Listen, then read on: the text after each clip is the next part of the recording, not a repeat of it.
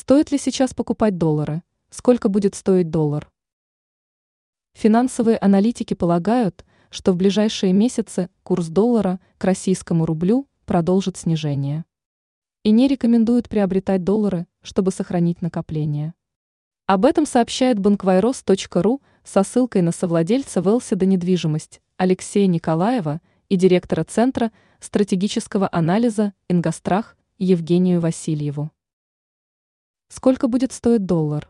По мнению Николаева, в ближайшие месяцы курс доллара к российскому рублю останется в коридоре 82-95 рублей.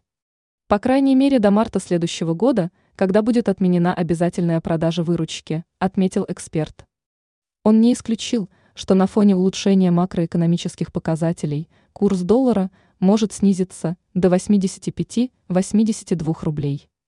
Васильева отметила, что приобретать доллары для защиты сбережений от инфляции сейчас не лучшее решение. Можно присмотреться к юаням, которые набирают популярность, порекомендовала она.